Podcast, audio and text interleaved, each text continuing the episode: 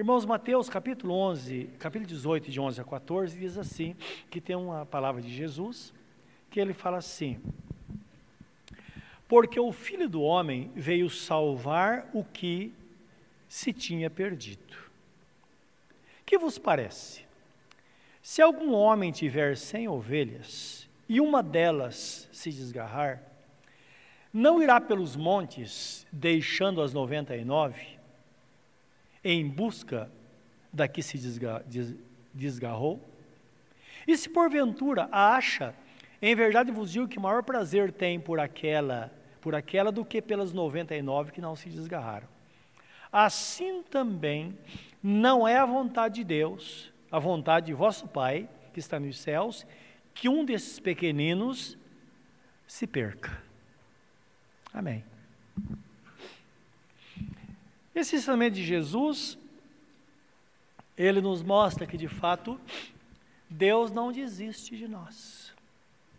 Ele não desiste de você. Ele não vai desistir porque há um propósito, não é? Deus, ele preparou tudo para que nós, então, é, é, estejamos debaixo da sua graça, assim como o Pai faz com o Filho. Então, para animar essa pessoa que está ao seu lado, para levantar, é, levantá-la talvez emocionalmente, espiritualmente, diga para ela: olha, Deus não vai desistir de você. Fala isso. Mas fala de coração, né? Ele não vai mesmo, não é? É o que nós vemos na Bíblia Sagrada. Então, é, essa, essa história de Jesus, na verdade, é um, um tipo de parábola que ele fala, ela expressa o real pensamento de Deus, o seu propósito e a sua vontade a nosso respeito. E nós bem sabemos que a vontade de Deus ela é boa, perfeita e agradável. Se estamos na vontade de Deus, está tudo certo, porque é sinal de que estamos dentro daquilo que é de melhor, de fato. Então nós sabemos que é, para nós é muito assim animador saber que Deus nos vê com bons olhos, porque dura coisa é quando a pessoa se sente vigiada por Deus e, acima de tudo, reprovada por Deus. Mas a reprovação não está da parte de Deus, está da parte dela. Por isso está escrito na Bíblia Sagrada, bem-aventurada a pessoa que ela é, não se condena naquilo que aprova. Está falando da vida de fé, não é? Então, mostrando que de fato nós devemos nos posicionar como filhos. Como é que os pais olham para os filhos? Então é a forma que Deus olha para nós. Então, isso é animador. Então, Deus tem esse sentimento. E lembrando que Jesus é a expressão do Pai, não é? Porque Deus não podia ter contato com o homem por causa da sua santidade, o homem pecador. Então Jesus veio para ter esse contato, ele sendo homem, assumindo natureza humana, para que ele pudesse ser o homem perfeito e através dele o Pai pudesse ter contato conosco. É por isso que tudo só acontece através de Jesus. Quem tem o filho, tem a vida.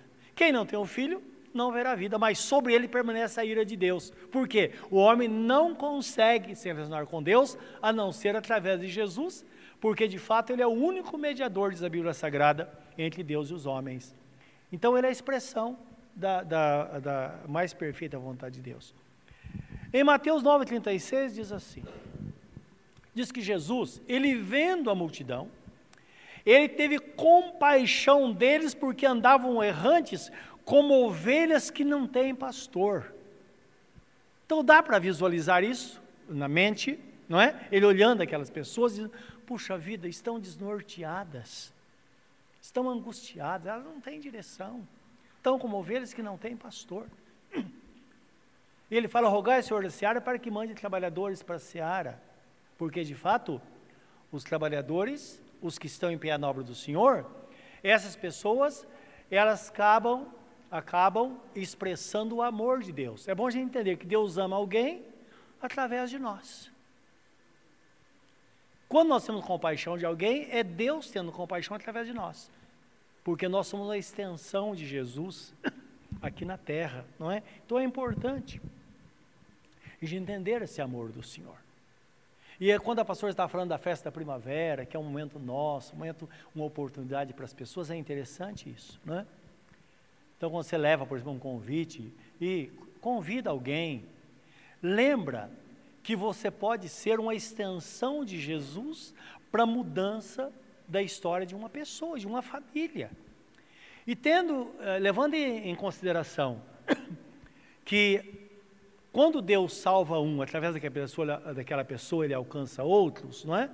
Que o apóstolo Paulo fala em Atos capítulo 16, 31, ele diz assim: crê no Senhor Jesus, será salvo tu e tua casa. Uma pessoa crê, e depois, através dela, outros vão ser alcançados pelo Senhor. Levando em consideração isso, então imagina quantas pessoas poderão ser alcançadas por um gesto sincero que nós fazemos. Há muitos anos, há muitos anos atrás, de 30 anos atrás, aconteceu um fato interessante. Nós íamos fazer um culto uma, na igreja, um culto, uma, uma, uma série de cultos especiais que iam focar a libertação das pessoas, coisas assim. E nós fizemos uns panfletos e dizendo o que íamos fazer. E um grupo de irmãos começaram a distribuir na região em, de redor da igreja para aquele culto.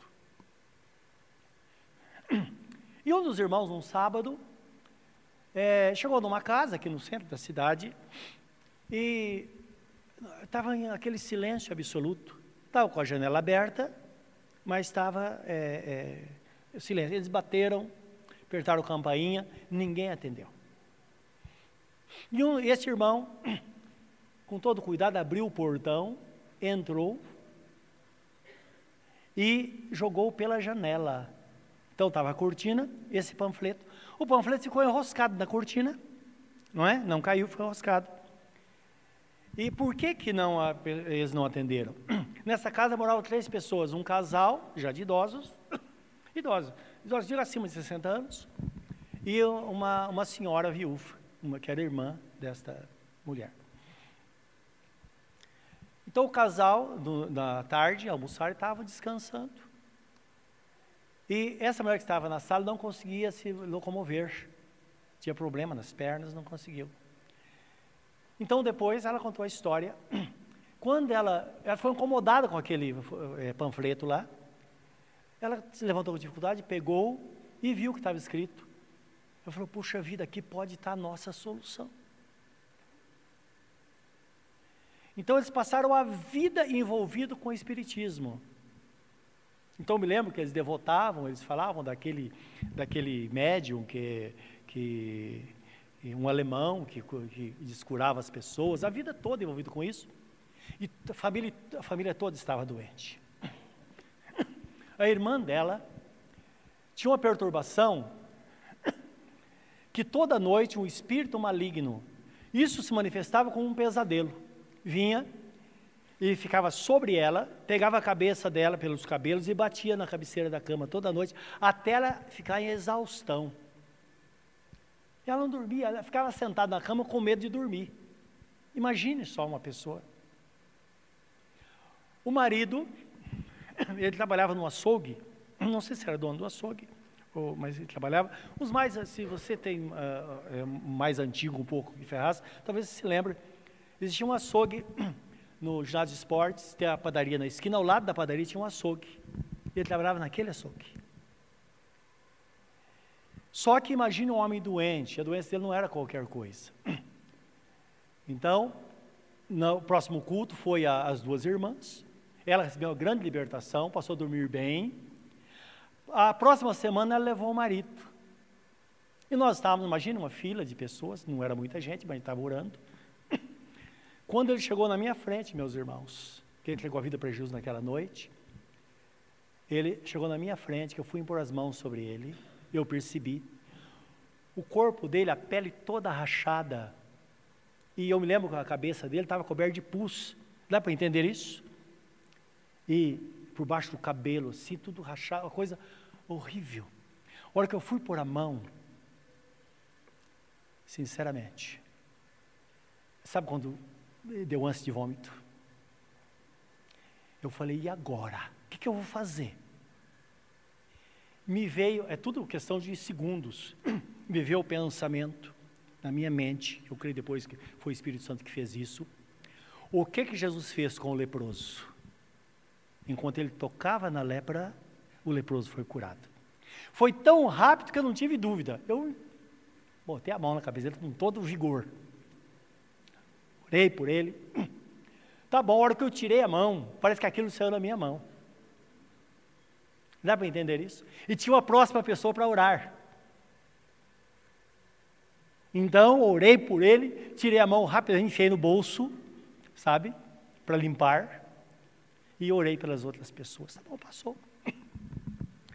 Uma semana ele volta, meus irmãos, completamente curado. Completa, não tinha nada. Ele falou: O que, que aconteceu comigo? Uma grande libertação. Então, olha só o que Deus pode fazer quando uma pessoa tem disposição, fica imaginando, não é? Aquela pessoa fez aquilo que não é politicamente correto. Abriu o portão, entrar no quintal da pessoa, podia e jogar um panfleto lá. Então lembra que de fato, quando Jesus fala, rogai ao Senhor para que mande obreiros, porque essa área é grande, os obreiros são poucos, está falando de, disso. Pessoas têm disposição de crer que Deus pode mudar a vida e uma geração através da atitude de uma pessoa que se dispõe a amar e fazer a vontade de Deus. Então isso é muito sério, não é? Então é por isso que quando nós fazemos algo, nós fazemos tudo bem pensado, não é? Apostando de que isso vai redundar em almas que serão salvas pelo Senhor. E nós esperamos muita coisa, e esse é o papel da igreja. Porque nós sabemos que ninguém entende uma pessoa como Deus entende. Você sabe que ninguém entende você como Deus entende. Eu não sei se você já aconteceu, você está conversando com alguém, e você fala, mas essa pessoa não me entende. Deus conhece profundamente o nosso coração. A palavra fala que antes que a, no, que a palavra venha à nossa boca, Ele sabe tudo que vai acontecer, o que nós vamos falar. Ele sabe o que nós sentimos. E o mais interessante é que ele tem a provisão para todas as coisas. Então a palavra, quando nós cantamos Jeová Jirê, o Deus da provisão, então Jeová Jirê, que é um dos nomes de Deus, significa o Deus que provê, mas não que ele corra quando acontece o problema, não é isso. Mas ele antevê o problema e já tem a provisão. Então essa palavra nos ensina que a provisão ela está junto com o do problema. E é, quando nós entendemos isso, tudo fica mais fácil, porque nós sabemos, né, entendemos o papel de Deus, como ele, como ele, ele consegue ver as coisas. E você pensa, mas como é que Deus faz isso? Salmo 113 fala isso, quero ler com vocês esse Salmo, 113, 5 a 9, que ele fala da forma que Deus age, não é? É interessante que o salmista aqui, ele não, ele não se, se conteve, ele, tá, ele começa a louvar a Deus e nos chamar para louvar ao Senhor, não é? Então, a gente podia ler do versículo 1, mas o 5 é, é, foca esse, esse, esse cuidado de Deus. Então ele fala assim no versículo 1 Salmo 113: Louvai ao Senhor, louvai servos do Senhor, louvai o nome do Senhor. Servo porque nós entendemos, sabemos o que ele significa para nós. Seja bendito o nome do Senhor desde agora e para sempre. Desde o nascente do sol até ao ocaso, até lá, não é aquilo que está longe da nossa visão. Exaltado está o Senhor acima de todas as nações e a sua glória sobre os céus. Agora a pergunta: quem é como o Senhor nosso Deus, que habita nas alturas, que se curva para ver o que está nos céus e na terra, e do pó levanta o desvalido ou o pequeno, e do monturo, então do entulho, o necessitado, para o fazer assentar com os príncipes, sim, com os príncipes do seu povo, que façam que a mulher estéril habite em família e seja alegre mãe de filhos, louvai ao Senhor. Então o texto nos mostra que de fato ele nos entende e resolve. Porque às vezes nós até entendemos, não é? Poxa, eu entendo você, mas eu estou como você, eu não sei como resolver isso. O nosso Deus não. Ele entende e ele resolve de uma forma milagrosa, que às vezes nós não, não conseguimos entender como é que as coisas acontecem. E eu penso às vezes que um toque de Deus, tudo muda. Lembra aquele caso que aquele homem disse: Senhor, dá uma palavra só, não precisa mais que isso, e meu servo será curado. Basta uma palavra. E Jesus diz: então vai, seja feito conforme a sua fé. E de fato, aquilo aconteceu. Então basta uma palavra. Agora, esta palavra depende também da disposição de fé de nós, nossa. Sabemos que Deus, Ele contempla tudo. Ele levanta o desvalido do pó. Aquele que, ah, eu penso assim, aquela pessoa que nunca teve nada, mas devia ter. E também levanta do, do entulho o necessitado. A pessoa que teve, perdeu e caiu, porque é uma casa caída. Ele também faz. Então Deus pode fazer qualquer coisa. E o cristianismo tem isso, não é? Algo extraordinário. Que uma pessoa que se converte, de fato é questão de tempo. Tudo melhora na vida dela. Não é verdade? Melhora. Tudo melhora. Quantas pessoas chegam na igreja sem nada? Às vezes nunca teve nada. Às vezes teve e acabou com tudo. Aí ela entrega a vida para Jesus. Ela está feliz. Ela fala, puxa, não tenho nada, mas eu estou feliz. Daqui a pouco uma porta se abre. Deus a liberta de muitas coisas, porque ela não gasta dinheiro à toa. Não é verdade? E Deus abençoa, Ele multiplica, Ele cuida de nós. As coisas vão acontecendo. A princípio ela tem um certo receio, porque ela fala, puxa vida, por que Deus pede 10% do meu ganho? O dízimo. E a gente ouve muita coisa contra, mas Deus diz: fazer prova de mim. Ó, tenta pelo menos. E a pessoa está ali, ela percebe que Deus começa a abençoar. Primeiro, ela começa a se arrumar melhor. Não é verdade? Consegue um emprego, não, é um grande emprego. Daqui a pouco, ela testemunha, olha, eu precisava tanto de um carrinho, que é um bem que o brasileiro adora, daqui a pouco tem compra um carrinho, é um carrinho velho, mas é novo para ele. Daqui a pouco ele troca, é assim ou não é? Daqui a pouco, olha, puxa vida, eu comprei uma casa. E algumas pessoas falam, nossa, foi um milagre, Deus, como é? Aconteceu com a gente, quando nós é, compramos nossa casa, a pessoa estava assinando e ele parou e falou: Olha, quer dizer uma coisa para você, pastor, isso aqui é de pai para filho. Eu falei, ainda pensei, eu sei disso. De repente, falei, meu Deus, do nada. É uma coisa muito barata, de repente, uma coisa, eu falei, meu Deus, como que pode uma coisa dessa? Dá até para a gente desconfiar.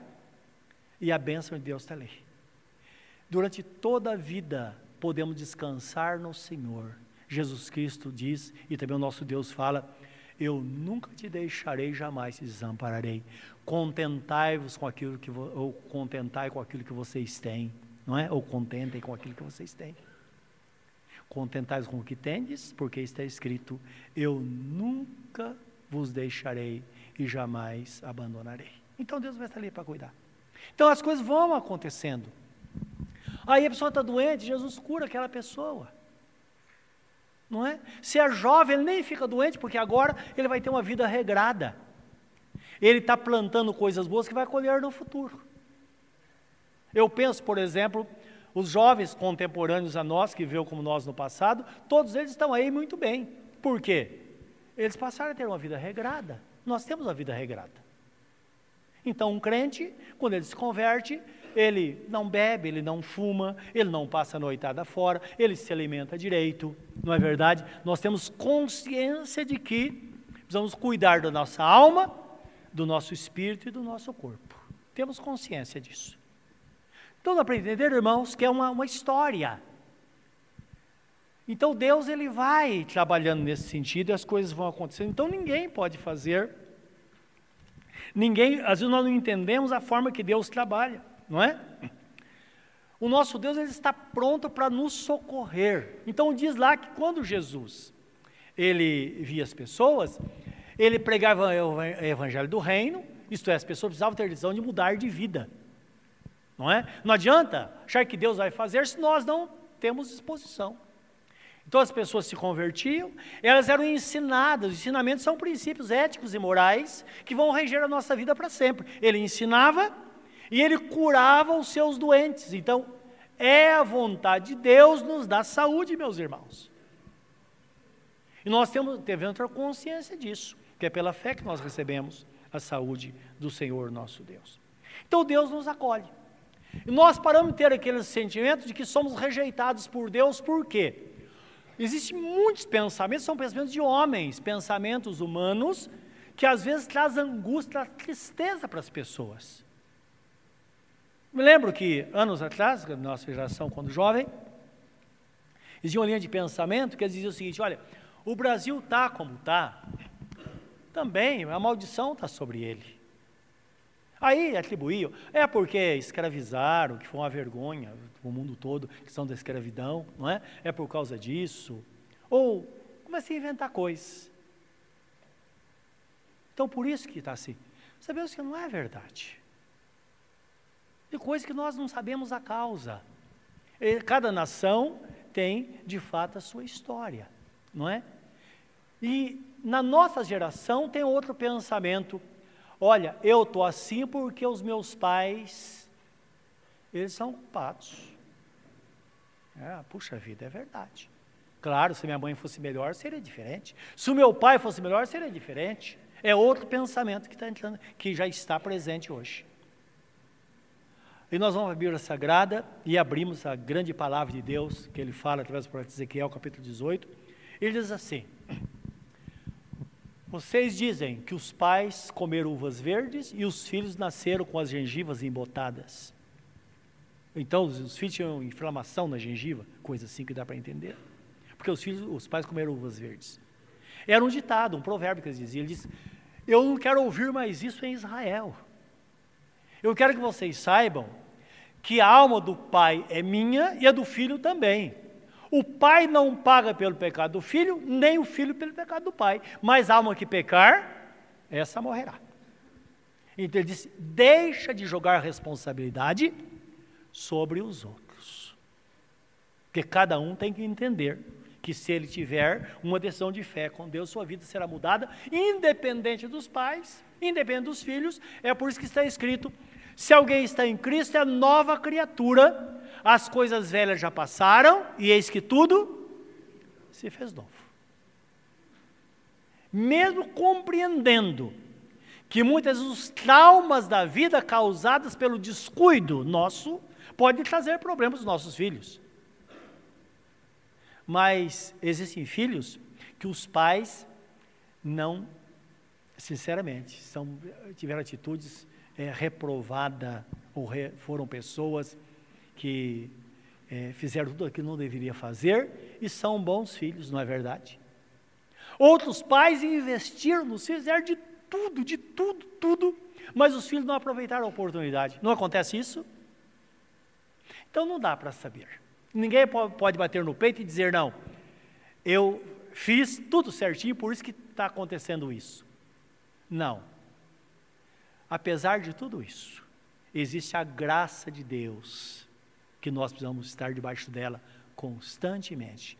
A dependência do Senhor vivendo na presença de Deus, porque de fato com Ele tudo vai terminar bem, é o que diz a Bíblia Sagrada. Então o livro de Isaías 57, 11, olha o que diz a Bíblia Sagrada. Deus fala, ele diz assim: Assim diz o alto e o sublime, que habita na eternidade, cujo nome é santo. Em um alto e santo lugar habito, e também com o contrito e abatido de espírito, para vivificar o espírito dos abatidos e para vivificar o coração dos contritos.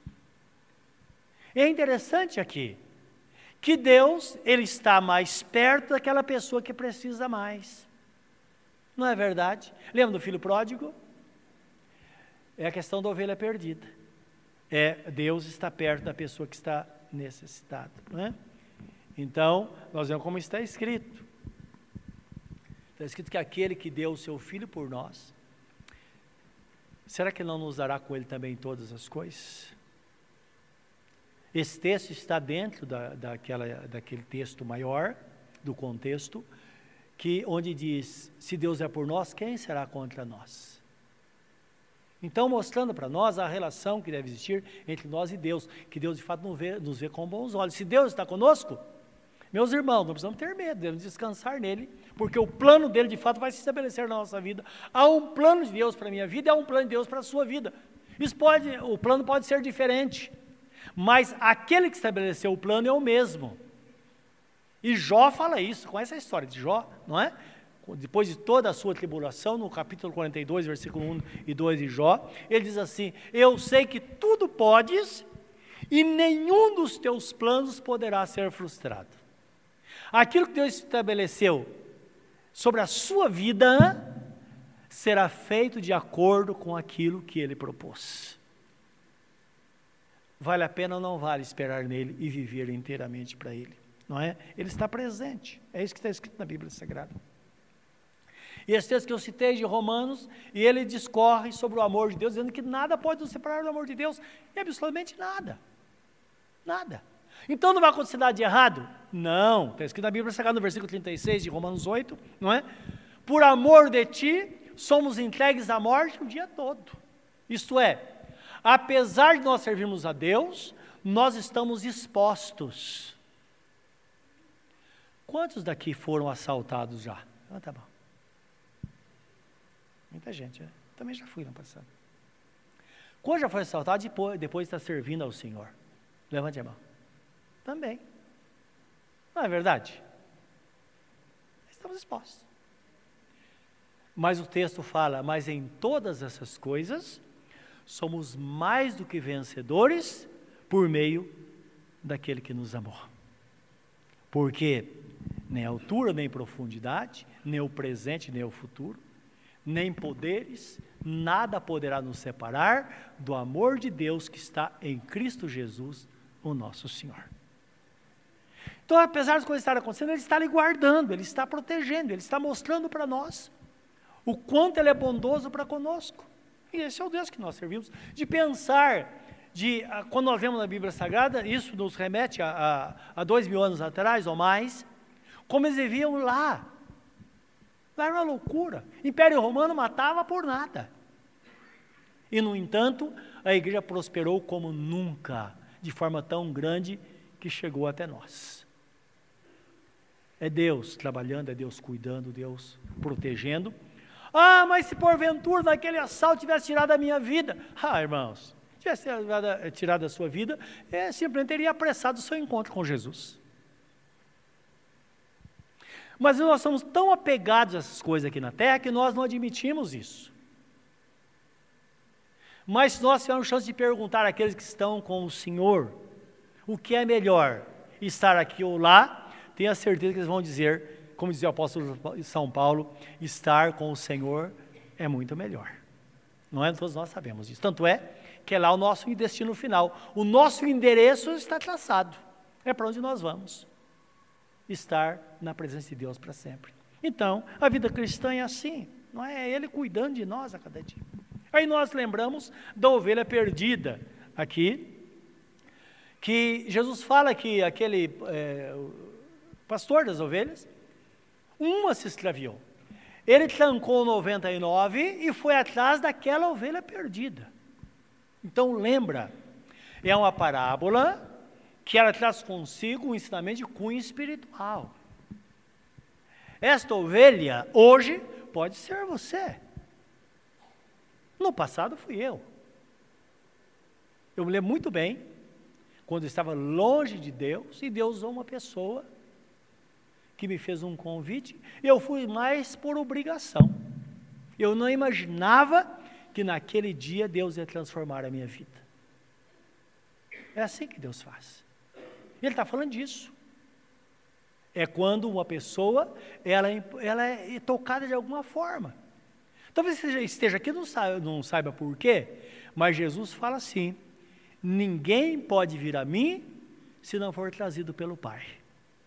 Então, alguma coisa aconteceu para que um momento como esse a gente esteja na presença de Deus.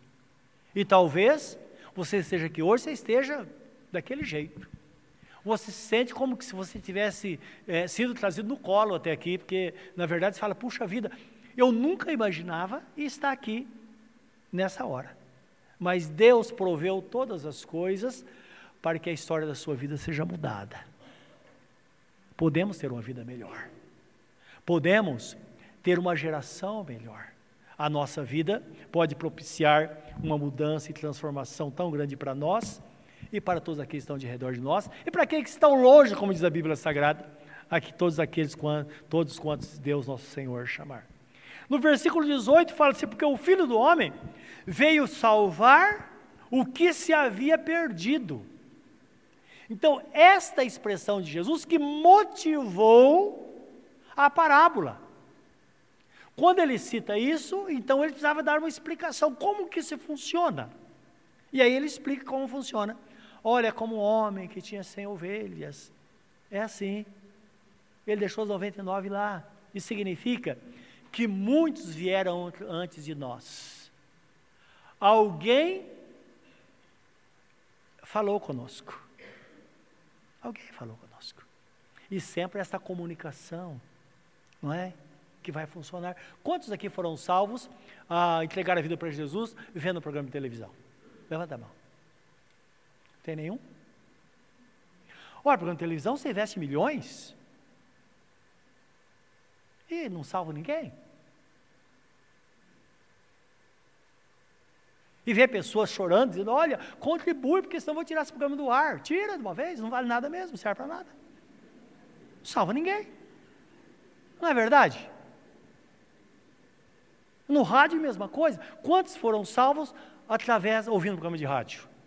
Até sobre bobagem, no pedindo dinheiro, quem vai ser salvo? É assim. Quantos foram salvos? Porque alguém falou de Jesus. Todo mundo. Os irmãos estão entendendo? Simples assim. E é desta forma que as coisas acontecem, né?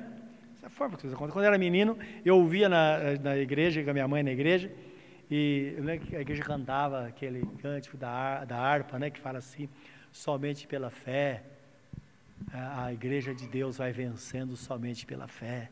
Os, os enfermos são curados somente pela fé. Os mortos ressuscitados somente pela fé. As pessoas são salvas somente pela fé. E a fé é a disposição de falar, de fazer para o próximo aquilo que um dia fizeram para nós ou falaram conosco. Isso é fé. A fé sem obras é morta. Então a fé é que dá vida àquilo que nós queremos. Então nós fazemos e Deus é incrível, Deus faz. Assim como aconteceu com aquela família que eu disse, a família foi transformada, curada, não é? Simplesmente pela disposição de uma pessoa. Com essa simplicidade que nós fomos alcançados, com essa simplicidade que pessoas são alcançadas. Assim é o reino de Deus. Deus nunca desiste do ser humano. Assim como Ele não desiste de você, não desiste de nós. Talvez você esteja desanimado hoje veio aqui daquele jeito.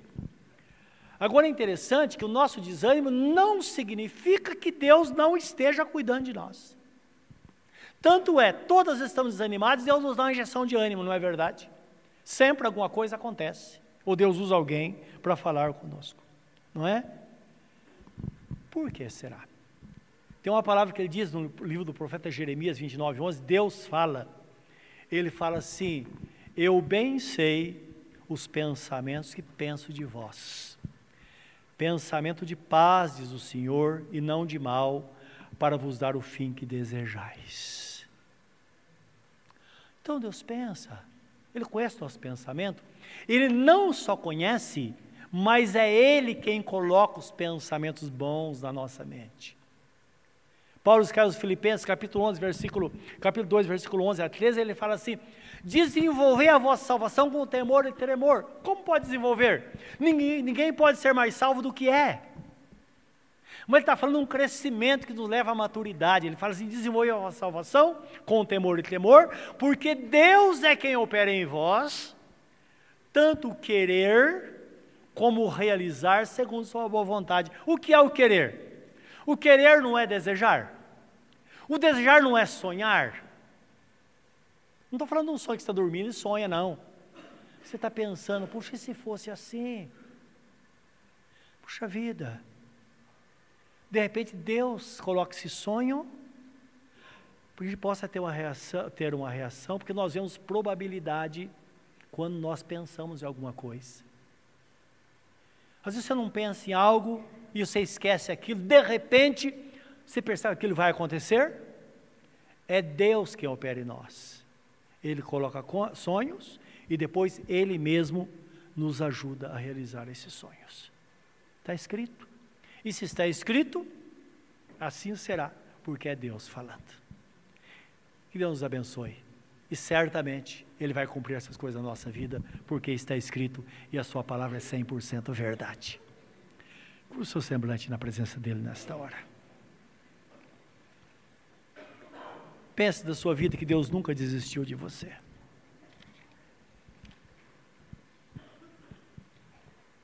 Apóstolo Paulo chega à conclusão e ele diz assim: aquilo que olho não viu, nem ouvido ouviu, nem sequer subiu ao coração do homem, são as coisas que Deus reservou para aqueles que o amam. Ele tem coisas novas o nosso Deus fala ao povo de Israel: clama a mim, eu te responderei e te anunciarei coisas grandes e firmes que não sabes. Jesus fala: aquele que pede, recebe, aquele que busca, encontra, e aquele que bate, lhe será aberto. Lembra, ele falando com você e comigo. Nesta noite, abra o seu coração, creia na palavra de Deus. Veja possibilidades, novas possibilidades e probabilidades das coisas acontecerem na sua vida. Ousa entregar nesta noite o teu caminho ao Senhor, a sua vida ao Senhor. Como está escrito, entrega o teu caminho ao Senhor, confia nele, e o mais ele fará. Ele fará sobressair a tua justiça como a luz do meio-dia. Descansa no Senhor e espera nele, somente nele. Entrega a sua vida a Ele nesta noite. Concorda com Ele acerca daquilo que Ele pensa a seu respeito. Fala, Senhor, eu também penso no Senhor. Tu és a razão da minha vida. Em Ti está a minha esperança. A minha confiança está no Senhor. E desta forma, de fé em fé, nós viveremos uma vida de vitória na presença de Deus, até que todo o seu propósito se cumpra em nossa vida.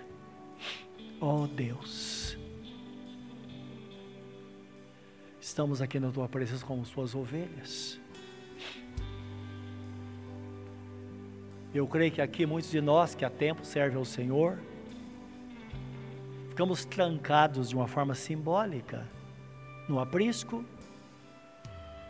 e o bom pastor foi atrás daquela ovelha que se extraviou e a trouxe de volta. E disse: Alegremos-nos, porque esta ovelha estava perdida e foi achada, estava morta e reviveu. E houve uma grande festa. Assim haverá festa no céu, diz o Senhor, por uma pessoa, por um pecador que se arrepende. Meu Deus, que nesta noite tudo isso aconteça Sei que está acontecendo porque está escrito. Corações voltados a Ti. Fé renovada. Propósito renovado na Tua presença, Senhor. Nós sabemos que Tu és Deus, o Senhor, e nós somos ovelhas do Teu pastoreio. Tu és o bom pastor que cuida de nós. Ampara esta pessoa. Ampara esta família, enxuga suas lágrimas meu Deus, norteia esta pessoa. Que ela consiga ver de fato uma saída. E nós bem sabemos que até quando estamos dormindo, o Senhor está nos ensinando. Meu Deus, que ao voltar para casa, volte no temor do Senhor. E amanhã o dia seja visto de uma forma diferente, Senhor. O Senhor no controle, as portas se abrindo que a esperança seja renovada em cada coração. Desta forma, nós entregamos tudo nas tuas mãos nesta noite, no santo e bendito nome de nosso Senhor e Salvador Jesus Cristo. Amém, Senhor.